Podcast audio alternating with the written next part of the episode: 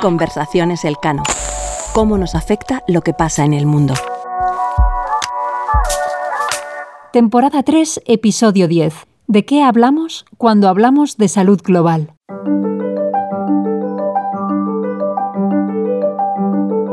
Han pasado tres años y medio desde este momento. In the past two weeks, En las dos últimas semanas, el número de casos de COVID-19 fuera de China se ha multiplicado por 13 y el de países afectados se ha triplicado. Ahora hay más de 118.000 casos en 114 países y 4.291 personas han fallecido. Miles más luchan por su vida en los hospitales. En los próximos días y semanas esperamos ver aumentar aún más el número de casos, de muertes y de países afectados. the number of deaths and the number of affected countries climb even higher. En esa misma comparecencia, el director general de la Organización Mundial de la Salud, Tedros Ghebreyesus, concluía que, por las razones señaladas, la COVID-19 podía considerarse una pandemia. La crisis sanitaria provocada por el brote no terminaría hasta mayo de este 2023, cuando la OMS anunció el fin de la fase de emergencia. Para entonces, el virus había provocado cerca de 20 millones de muertes a nivel mundial, revelando toda su capacidad para trascender fronteras y evidenciando la importancia de abordar la salud como un bien global. Es evidente que la crisis de la COVID-19 ha acelerado una transformación sobre la gobernanza de los problemas que nos afectan en materia sanitaria. Hablar de la salud como un bien global quiere decir que tanto los efectos de las enfermedades como los beneficios de controlarlas tienen repercusiones en todo el mundo. Abordar la salud de manera global también implica reforzar y repensar los mecanismos de control y la respuesta multilaterales a estas pandemias, que tienen en la OMS su pieza central. Y significa también reconocer la interdependencia entre la salud y otras disciplinas, como la política, la economía, el medio ambiente y las instituciones. Es decir, la salud humana pasa a estar fuertemente vinculada a la del planeta, y los problemas globales, como el cambio climático, adquieren una importancia fundamental en términos sanitarios, por sus impactos en la interacción entre seres humanos y animales y su capacidad para transmitir enfermedades. Todo ello ha puesto de manifiesto que el conjunto de instituciones y actores que velan por la salud global tienen aún tareas pendientes, a pesar de tener también muchas fortalezas. Queda mucho trabajo por hacer para garantizar su capacidad para responder a emergencias sanitarias globales de forma ágil, eficaz y equitativa. Y es esta idea la que ha dado forma a las conversaciones sobre salud global de los últimos años. Uno de los temas clave en estas conversaciones es el de la cobertura sanitaria universal y el fortalecimiento de los sistemas sanitarios. De hecho, está ocupado una de las tres reuniones de alto nivel sobre salud global que han tenido lugar este pasado mes de septiembre durante la Asamblea General de las Naciones Unidas. En ella se ha abordado la necesidad de reforzar el compromiso de todos los gobiernos con el objetivo de alcanzar la cobertura sanitaria universal de aquí a 2030. También de redoblar esfuerzos en cuanto a la movilización de recursos, inversión en atención primaria, formación de personal, acceso a medicamentos o información y concienciación de la población.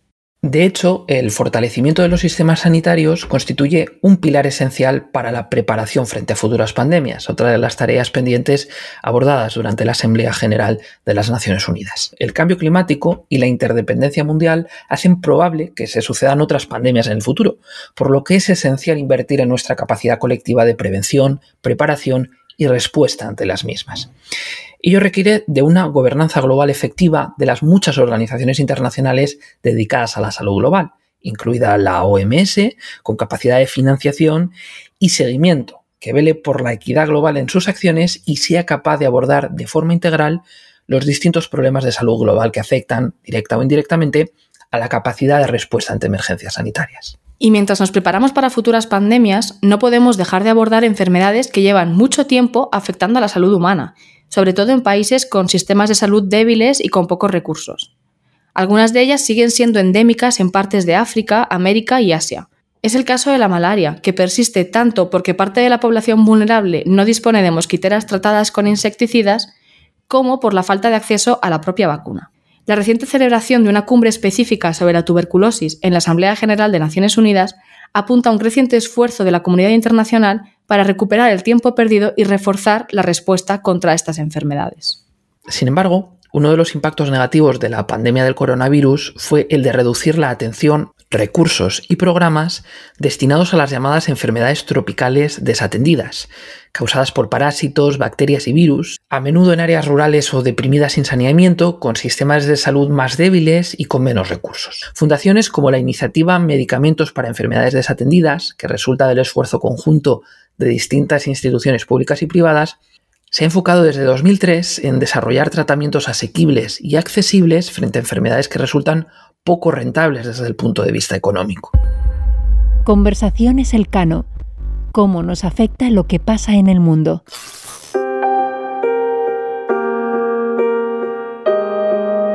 La salud global enfrenta retos ingentes de respuestas complejas. Son necesarias las soluciones innovadoras que permitan abordarlos de forma íntegra y multidisciplinar.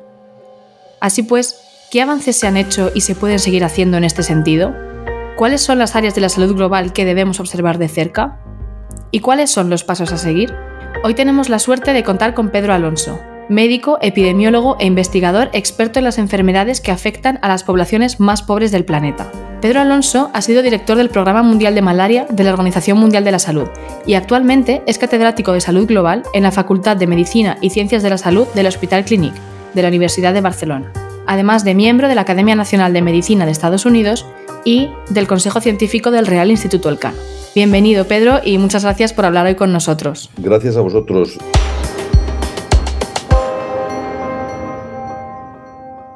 Hola, Pedro. ¿De qué hablamos cuando hablamos de salud global? ¿Y qué tiene que ver la salud global con la geopolítica o la geoestrategia? Es decir, ¿por qué debe importarnos lo que sucede en materia de salud más allá de nuestras fronteras? Hasta hace unos años, eh, explicar la, importancia de la salud global em, era complejo porque se entendía como la atención que se merecían eh, las poblaciones del África, eh, con la larga tradición misionera, colonial, de beneficencia, de alguna forma, Em, pero costaba enormemente situarla en el centro de eh, las preocupaciones mundiales, por no utilizar otra vez el término global, em, eh, las preocupaciones o las implicaciones geoestratégicas y políticas que tiene la salud global. Esto era muy complicado. Pero evidentemente en enero del 2020, del 2020, las cosas cambiaron cuando, por desgracia, pero no por sorpresa, porque se venía anunciando desde hacía mucho tiempo, eh, hubo una enfermedad infecciosa y los que nos dedicábamos a esto ya lo veníamos diciendo desde hacía mucho tiempo, que tiene la capacidad disruptora como muy pocos otros eventos en el mundo tienen capacidad. Eh, si pensamos en qué fenómeno puede en el plazo de unas semanas encerrar a toda la población de la humanidad en sus casas? Pues hay muy pocas cosas. Supongo que un gran desastre nuclear podría en algunas zonas, pero solo una enfermedad infecciosa que aparece en algún momento dado de finales del 2019 y que en cuestión de semanas se propaga por todo el mundo y bloquea, cierra, cierra las economías, cierra las vidas rutinarias. Eso es también salud global. Y por lo tanto, a partir de eso, eh, yo creo que es más fácil explicar que eh, la, salud de las poblaciones, allá donde estén, los fenómenos eh, que a veces se dicen que no tienen fronteras, nos, nos ha venido esta pandemia a acentuar y, y en el fondo volver más palpable la lacerante desigualdad existente eh, en el mundo, una serie de disparidades que, que, sin embargo, no son nuevas, ya nos asolaban desde demasiado tiempo atrás, afectando a, todos los campos de, la existencia. Al nivel de ingresos, porque, porque eh, hay algunas enfermedades o la falta de salud eh, es una causa de pobreza y la pobreza es una causa de, de, mala salud o de enfermedad y de muerte, el círculo vicioso de la enfermedad, la pobreza, pero afecta también al acceso a la educación, a las oportunidades para eh, desarrollarse. Y en definitiva a que eh, si tú hoy naces en, el, en Kinshasa versus si naces en Madrid, tienes una diferencia de entre 25 y 30 años de esperanza de vida eh, eh, eh, diferente entre haber nacido en un sitio o en otro. Por lo tanto, el lugar donde naces sigue definiendo tus posibilidades de llevar una vida saludable y razonable. de hecho, las primero que determina es tus posibilidades de sobrevivir los primeros 28 días de, de, tu vida en este planeta. ¿Tiene esto además implicaciones geoestratégicas? Sí, porque si sobreponemos varios niveles, vemos que los lugares donde más alta mortalidad hay y más baja esperanza de vida hay, son también los lugares económicamente menos desarrollados y son también, aunque pueda parecer paradójico a algunos, los lugares de crecimiento económico, de crecimiento demográfico más acelerado. Posiblemente África, eh, en el fondo, es el, paradigma de, de estos retos globales a los que nos enfrentamos. Sigue habiendo una diferencia en esperanza de vida enorme, sigue habiendo un acceso a la educación, al desarrollo, a las tecnologías, a la alimentación enorme, pero es el continente que más está creciendo demográficamente. Tan es así que posiblemente a finales de este siglo sea ya el continente más poblado, más incluso que Asia, y donde eh, existirán las ciudades más grandes del planeta se estima que Kinshasa tendrá 52 millones de habitantes, eh, alguno más que Lagos, y serán las ciudades más grandes del mundo. Eh, las implicaciones geoestratégicas de el crecimiento en el, en el Sahel, em, em, las migraciones que esto inevitablemente conllevará, em, eh, las brechas que suponen entre los países occidentales, Europa y, los BRICS, eh, el papel de China, de Rusia, de la propia Sudáfrica, de Etiopía, eh, de Brasil, eh, en todas estas dimensiones geopolíticas van a ser claves. Y la salud está íntimamente relacionado con, con, estos desafíos a los que nos vamos a enfrentar. Ha pasado poco tiempo desde que en marzo de 2020 se declarase la pandemia de la COVID-19, pero es suficiente como para poder extraer algunas lecciones sobre las brechas que ha mostrado el sistema de salud global. ¿Cuáles han sido los puntos fuertes y débiles de la respuesta global al virus? ¿Y qué hemos aprendido de la gestión del coronavirus para prepararnos ante futuras pandemias? Eh, yo, de, hecho, estaba en China en enero del 2020. Eh, trabajaba en aquel momento todavía para la Organización Mundial de la Salud, era director. Em, y estaba allí por temas distintos al COVID. De hecho, estando ahí es cuando empezábamos a oír un run run, algo está pasando, algo está pasando. Y yo creo que salí de, China, porque me tocaba salir, em, esencialmente, yo creo que el día que cerraron Wuhan.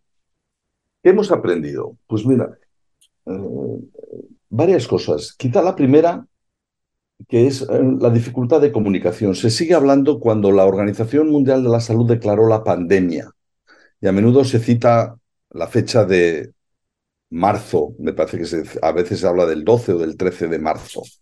Bueno, pues es un primer error. Eh, la Organización Mundial de la Salud no declara una pandemia. Esa fue la respuesta del director general, el doctor Tedros, a una pregunta de un periodista. Oiga, entonces esto es una pandemia. Y él dijo, pues, pues evidentemente sí. Pero no hay una declaración de pandemia. El máximo nivel de alerta que la Organización Mundial de la Salud, de acuerdo al Reglamento Sanitario Internacional, puede declarar es lo que se llama em, un Public Health Emergency of International Concern. Ese es el máximo nivel de alerta y eso lo declaró la Organización Mundial de la Salud el 30 de enero. Luego, primera lección. La Organización Mundial de la Salud puede decir, señores, esto es muy grave, prepárense y la mayoría de los países, especialmente en Europa y América, lo ignoraron totalmente. Y se escudan en decir, bueno, es que solo lo anunció el 13 de marzo. No, el 13 de marzo respondió a una pregunta de un periodista, pero eso esa figura ni siquiera está contemplada en, en, el Reglamento Sanitario Internacional. Luego, con este ignorar a la Organización Mundial de la Salud, yo creo que tiene dos, dos vertientes. Por un lado, el decir, bueno, em, que digan lo que quieran, pero segundo, esta sensación de esto a nosotros no nos puede pasar, a nosotros no nos va a llegar. Estos son cosas que ocurren allá en China y en, en sudeste asiático, pero, pero a nosotros no nos, no nos va a afectar. Y solo cuando ya había estallado aquí también, de forma muy descontrolada, es cuando los gobiernos reaccionaron, y ciertamente el español con, con enorme, en, enorme tardía.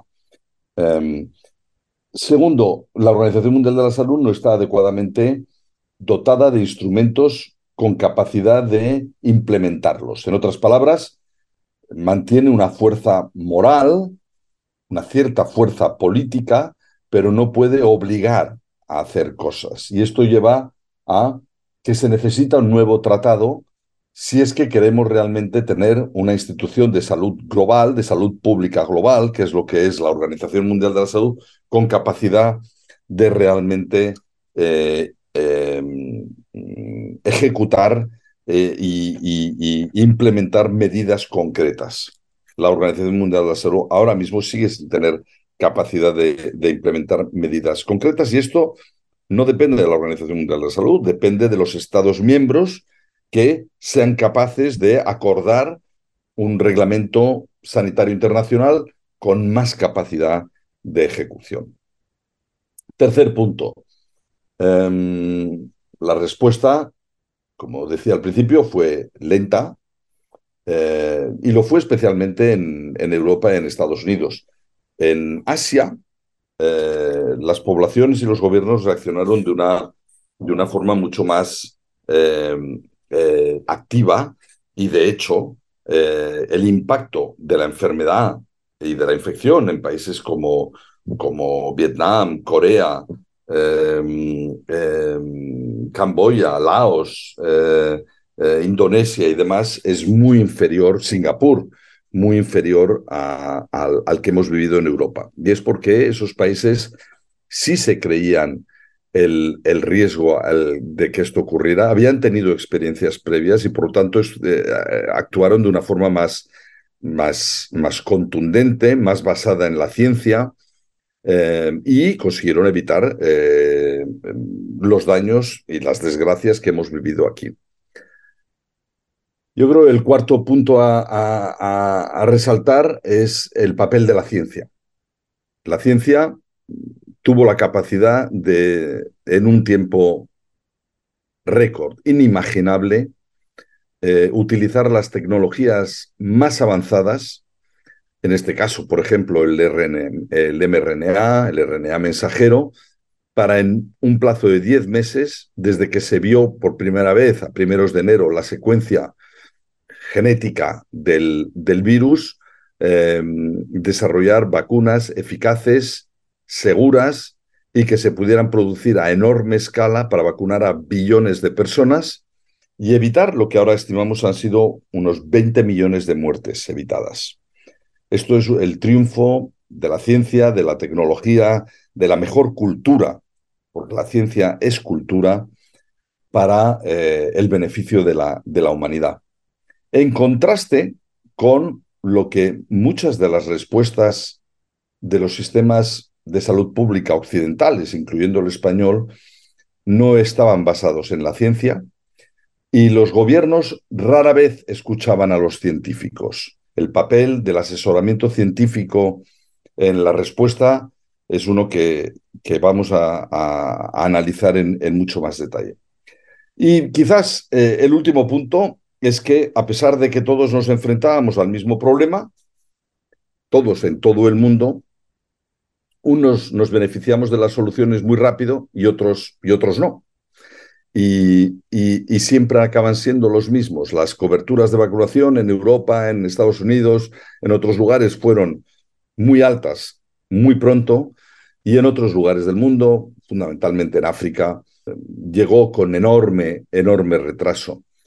Y el reconocimiento de que hay un nacionalismo Cuando los estados se sienten amenazados, se encierran y las prioridades son las suyas, como hizo la propia India, que es el gran productor de vacunas del mundo.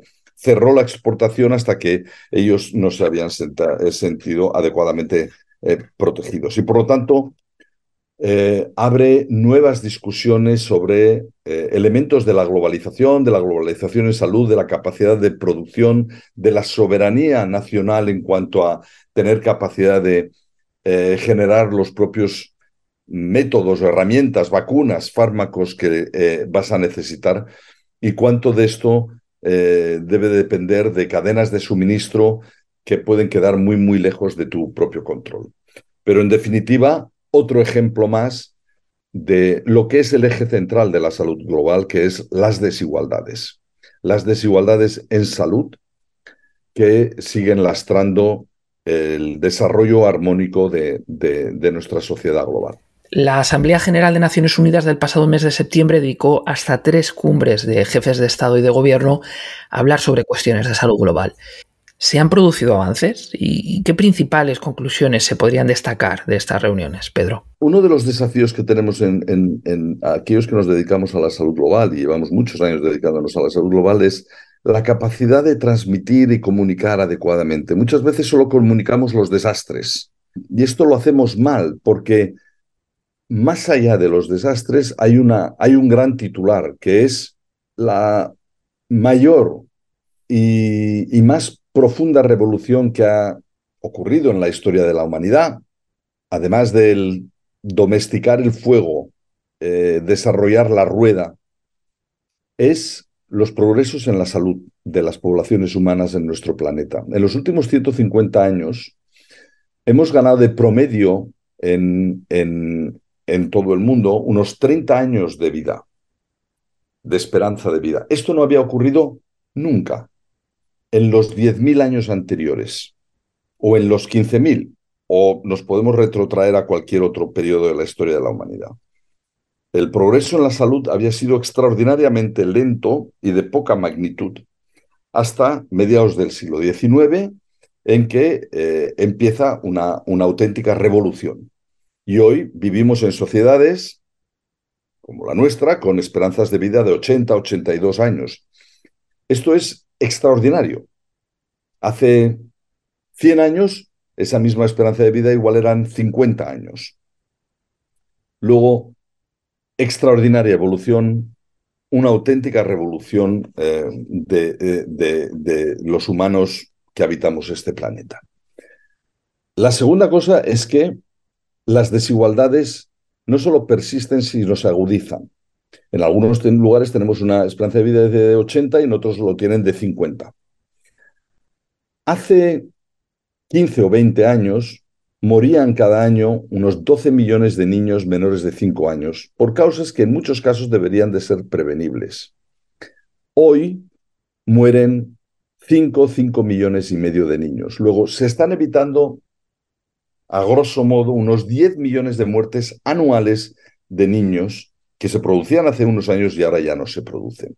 Eso es una victoria gigantesca de la salud global, em, del desarrollo de la ciencia, de la implementación de medidas, de los esfuerzos internacionales, de los mecanismos que propio de Naciones Unidas con los objetivos de desarrollo de, de los objetivos del milenio que se lanzaron eh, a principios de este siglo y luego con los objetivos de desarrollo sostenible, han logrado movilizar esfuerzos para tener un impacto gigantesco.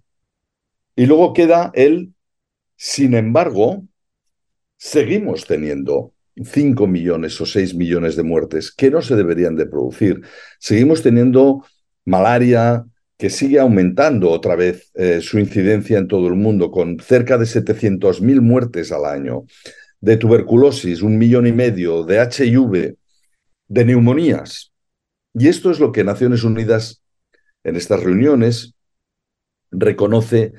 Hay una enorme agenda inacabada de la salud global, reconociendo los progresos, pero reconociendo que queda todavía mucho camino por, por recorrer. Y la movilización de los mm, países, de los donantes, de la comunidad internacional es lo que lleva a este tipo de, cumbres porque se reconoce que la salud está en el centro de las políticas de desarrollo y de las políticas globales. Cuando nos preguntamos por qué llegan centenares de cayucos y decenas de miles de eh, población que sale huyendo de sus propios países, la salud está en el centro de todo esto.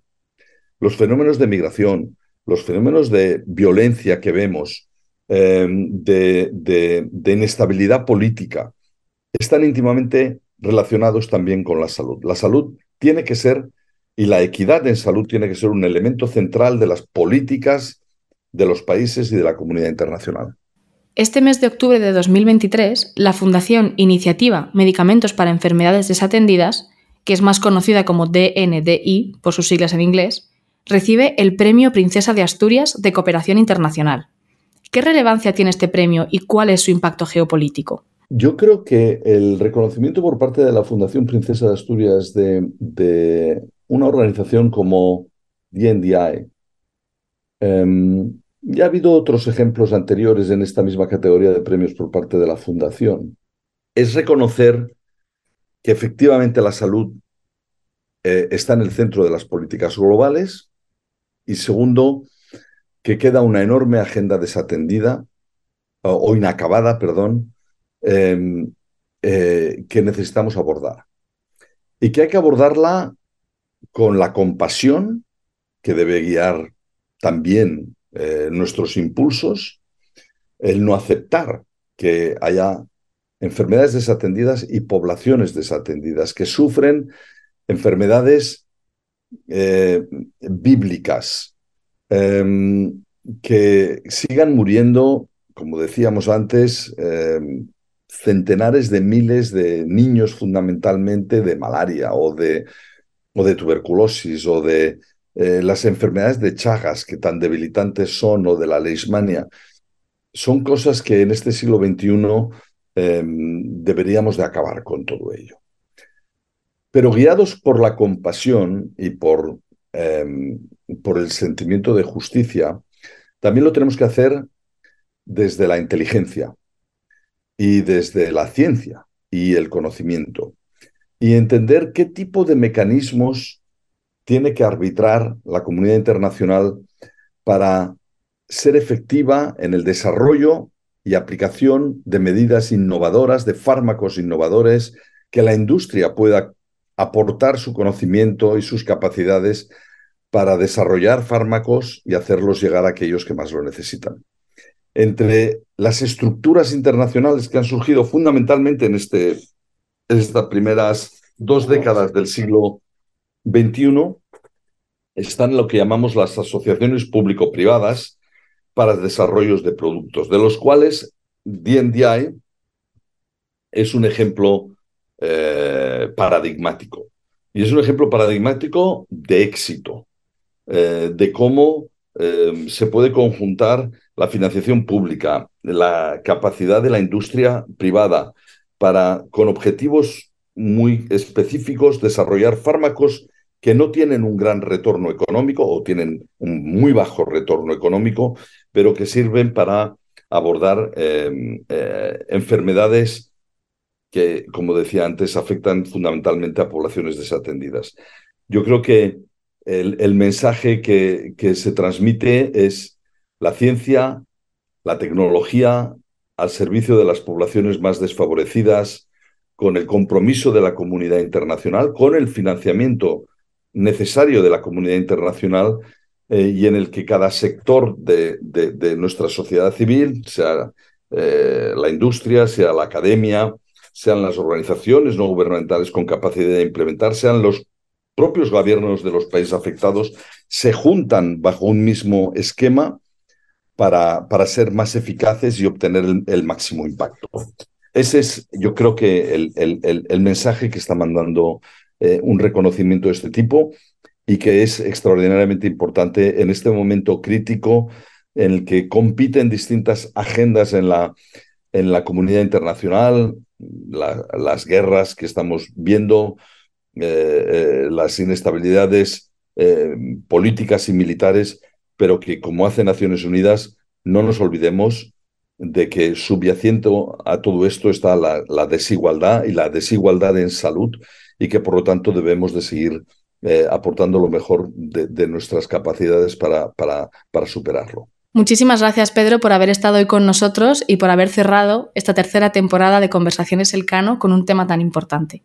Gracias a vosotros. Es, es, es muy importante que un, un think tank, una institución como el Instituto Elcano, que Mm, desarrolla una actividad clave en comprender mm, eh, los riesgos, las oportunidades, los desafíos a los que se enfrenta España y la comunidad más amplia incorpore a, sus líneas de trabajo un, eje tan central, tan, tan estratégico como es la salud global, en consonancia con lo que están haciendo otros eh, think tanks similares y por nuestra parte estamos encantados de, apoyar ese esfuerzo. Después de esta interesante conversación con Pedro Alonso, animamos a nuestros oyentes a consultar nuestra página web www.realinstitutoelcano.org y consultar las últimas publicaciones en nuestro blog vinculadas a salud global, que es uno de nuestros ejes transversales de investigación. Por último, puesto que con este capítulo termina la tercera temporada de Conversaciones Elcano, nos gustaría despedirnos. Muchas gracias por acompañarnos. Volveremos en las próximas semanas con nuevos presentadores del equipo del Real Instituto Elcano.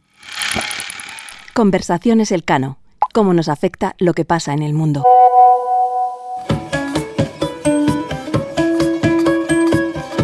Conversaciones Elcano es un podcast presentado por María Santillán y Álvaro Vicente, pero detrás hay todo un equipo que lo hace posible. Marta Corral e Ivanosca López Valerio se encargan de la distribución digital. María Solanas y Sara Mejía asesoran con la producción y diseño de episodios. La edición, producción e identidad sonora corren a cargo de Toña Medina y Ángeles Oliva. En la sección de entrevistas contamos con el equipo de investigación del Real Instituto del Cano. Puedes seguir Conversaciones El Cano en las principales plataformas de podcast. Estamos en Spotify, Apple Podcast, Evox y Google Podcast, entre otras.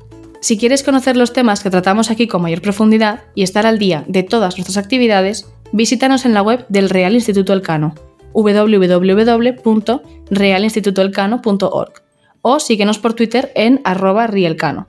Y si no quieres perderte ninguno de nuestros capítulos, suscríbete a nuestro podcast. Si quieres saber más de nosotros y de nuestras actividades y encontrar las claves para entender la realidad internacional, visítanos en nuestra web realinstitutoelcano.org.